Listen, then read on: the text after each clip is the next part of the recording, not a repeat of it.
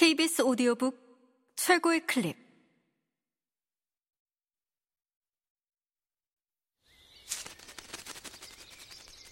KBS 오디오북.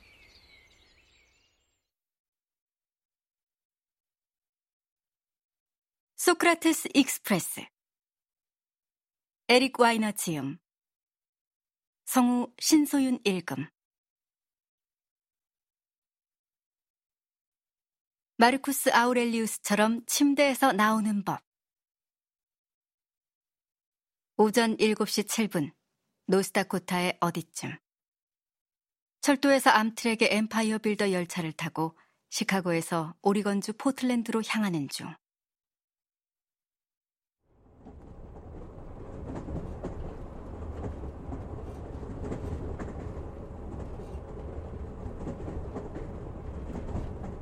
내가 타고 있는 객실 창문으로 아침 햇살이 비스듬히 쏟아져 내린다. 햇살이 나를 부드럽게 깨워주었다고 말하고 싶지만 사실 나는 잠들어 있지 않았다. 머리를 통돌이 건조기에 넣고 바싹 말린 것 같은 기분이다. 은근한 통증이 관자놀이에서부터 온몸으로 퍼져나간다.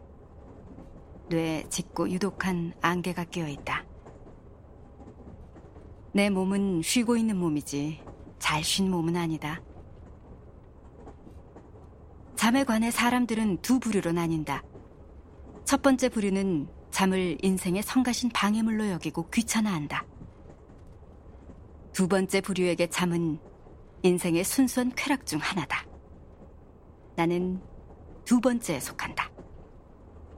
내 얼마 없는 철칙 중 하나는 이거다. 내 수면을 방해하지 말 것. 암트랙 철도는 내 수면을 방해했고 지금 나는 썩 기분이 좋지 않다.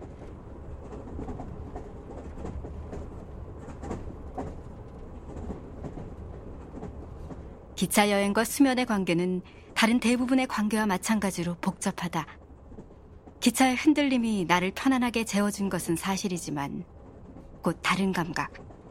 몇 개만 예로 들면 좌우로의 떨림, 급작스러운 덜컹거림, 위아래로의 요동침, 다른 이름으로는 파동이 밤새도록 나를 깨워댔다. 태양이 훈련 교관 같은 다정함으로 내게 침대에서 나오라고 지시한다. 악마는 밤에 나타나지 않는다. 아침에 공격한다. 우리는 잠에서 깨어났을 때 가장 취약하다. 바로 그때가 내가 누구인지 어떻게 여기 있는지에 대한 기억이 돌아오는 때이기 때문이다.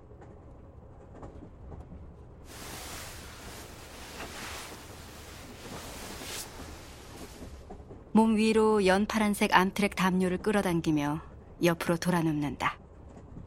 물론 난 침대에서 나올 수 있다. 정말이다. 하지만 굳이 왜 그래야 하지? 좋은 아침입니다, 여러분. 꾸벅 잠들었다가 다시 깨어났다. 좌우로의 떨림이나 위아래로의 요동침 때문이 아니라 누군가의 목소리 때문에. 목소리는 상쾌하고 활기차다. 누구지? 저는 여러분의 식당 칸 안내원 미스 올리버입니다. 이제 식당 칸을 이용하실 수 있습니다. 하지만 미스 올리버에게 서비스를 받으려면 꼭 챙겨야 할 게 있어요. 바로 신발과 셔츠, 그리고 친절입니다. 이런, 이제 다시 잠들기는 글렀다. 담요가 흘러내리지 않게 조심하며 가방에 손을 뻗어 더듬더듬 책 한 권을 찾는다.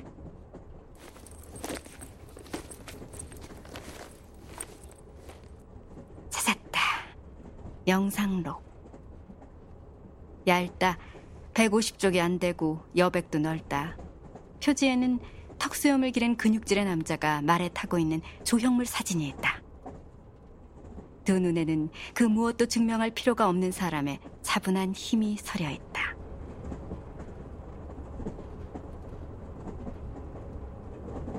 로마 황제 마르쿠스 아우렐리우스는 거의 50만 명에 달하는 군대를 지휘했다.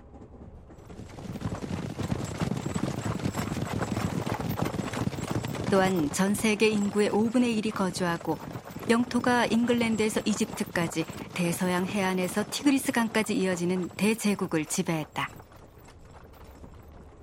하지만 마르쿠스는 우리는 서로 이름을 부르는 사이다.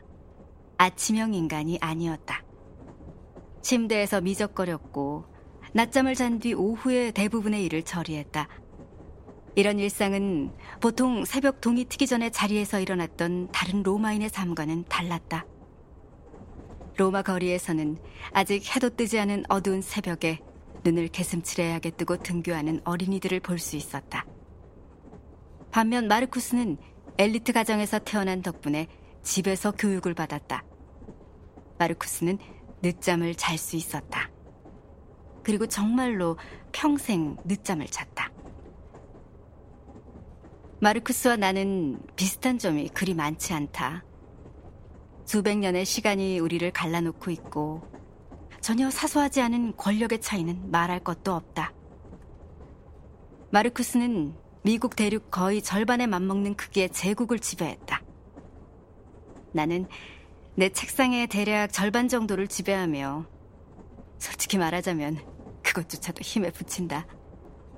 나는 평생 명함, 잡지 구독, 알림, 고양이 털, 3일 된 참치 샌드위치, 고양이, 자질구레한 불교 장신구, 커피 머그잔, 필로소피 나우 과워로, 개, 세금 보고 서류, 다시 고양이, 그리고 내가 가장 가까운 바다에서 250km 떨어진 곳에서 한다는 점을 고려하면 왜 내 책상 위에 있는지 알 수 없는 모래의 반란을 물리치는 중이다. 하지만 마르쿠스를 읽으면 이런 차이는 사라진다. 마르쿠스와 나는 형제다. 마르쿠스는 제국을 통치하며 자신의 악마와 씨름을 했고 나는 고양이에게 밥을 주며 나의 악마와 씨름을 한다. 우리에겐 공통의 적이 있다. 바로 아침이다. 아침은 그날의 느낌을 결정한다. 아침이 나쁘면 하루가 나쁘다. 항상 그런 건 아니지만 대개는 그렇다. 춥고 칙칙한 월요일 아침에는 지위와 특권이 아무 쓸모가 없다. 삶의 다른 측면에서는 너무나 큰 도움이 되는 재산마저도 소용이 없다. 오히려 부유함은 푹신한 이불과 한패가 되어 몸을 일으키지 못하게 만든다. 아침은 강렬하고 모순적인 감정을 불러일으킨다. 한편으로 아침은 희망의 냄새를 풍긴다. 모든 새벽은 곧 재탄생이다. 로널드 레이건은 미국의 늦은 오후라는 슬로건으로 캠페인을 벌이지 않았다. 레이건을 백악관에 앉힌 것은 미국의 아침을 불러오겠다는 약속이었다. 마찬가지로 훌륭한 생각은 우리 머릿속에 떠오르는 것이지 내려앉는 것이 아니다. 하지만 어떤 이들에게 아침은 뭉근한 절망의 냄새를 풍긴다. 자기 삶을 싫어하는 사람은 아침을 싫어할 가능성이 크다. 불행한 삶의 아침은 영화 행오버 3의 오프닝 장면과도 같다. 다가올 끔찍함의 맛보기랄까. 아침은 변화의 시간이며 변화는 결코 쉽지 않다. 우리는 의식이 있는 상태를 떠나 잠이 들었다가 다시 각성 상태로 진입한다. 지리학적 용어로 말해보자면 아침은 의식의 국경도시다. 정신의 티우아나다. 어렴풋한 위험의 기미가 서린 혼란스러운 장소다. 철학자들은 다른 모든 것에 대해 그러하듯 아침에 대해서도 둘로 나뉘었다. 니체는 동틀 무렵에 일어나 얼굴에 차가운 물을 끼얹고 따뜻한 우유 한 잔을 마신 다음 오전 11시까지 일했다. 이마누엘 칸트는 이런 니체를 게으름뱅이로 보이게 한다.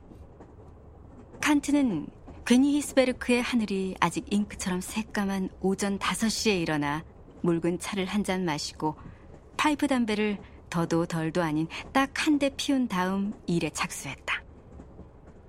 시몬드 보부아르는 오전 10시가 다 되어서야 일어나 그녀에게 축복을 에스프레소 한 잔을 마시며 느긋한 시간을 보냈다. 아, 커피가 발명되기 약 1200년 전에 태어난 마르쿠스는 그러한 사치를 누리지 못했다.